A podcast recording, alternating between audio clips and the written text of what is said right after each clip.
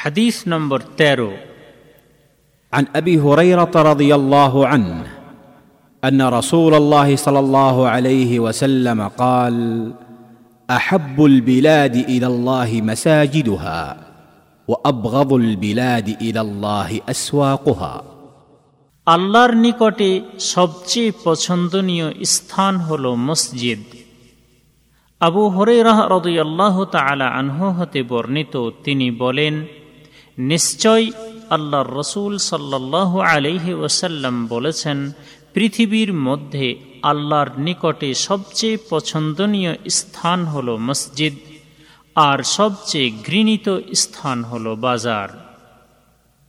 শহেহ মুসলিম, হাদিস নম্বর দুইশো অষ্টআশি হাইফেন বন্ধনের মধ্যে ছয়শো একাত্তর। এই হাদিস বর্ণনাকারী সাহাবির পরিচয়।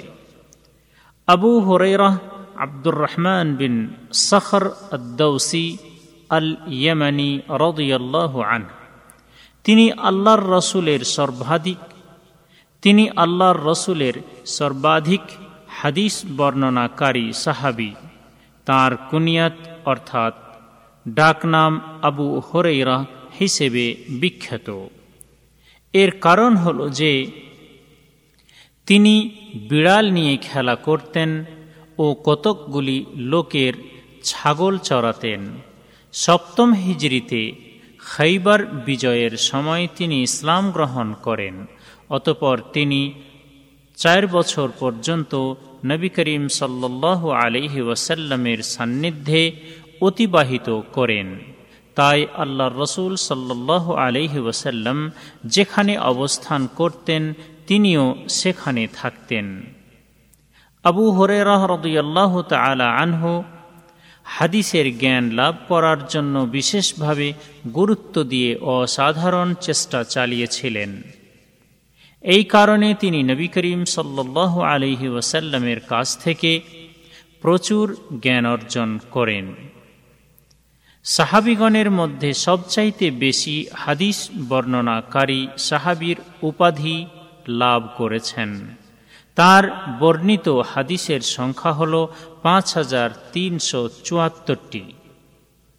সন সান্তান্ন হিজড়িতে তিনি মৃত্যুবরণ করেন এবং মদিনার প্রসিদ্ধ কবরস্থান আল বাকেতে তাকে দাফন করা হয়, রদিয়াল্লাহ আন এই হাদিস হতে শিক্ষণীয় বিষয়।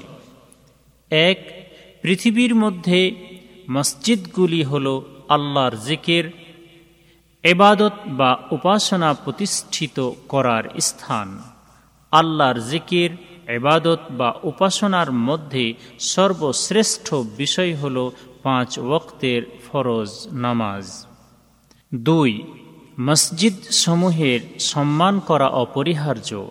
তাই সমস্ত মসজিদ পরিষ্কার এবং সুবাসিত করে রাখা ওয়াজিব এবং অপ্রীতিকর গন্ধ ও ময়লা পোশাক পরিধান করে মসজিদে প্রবেশ করা জায়েজ নয়। তিন, পৃথিবীর মধ্যে সবচেয়ে ঘৃণিত স্থান হল সাধারণত বাজার, কেননা সচরাচর বাজার হল প্রতারণা, ঠকাবাজি, মিথ্যা শপথ ইত্যাদির জায়গা এবং আল্লাহর জিকির থেকে বিরত থাকারও স্থান।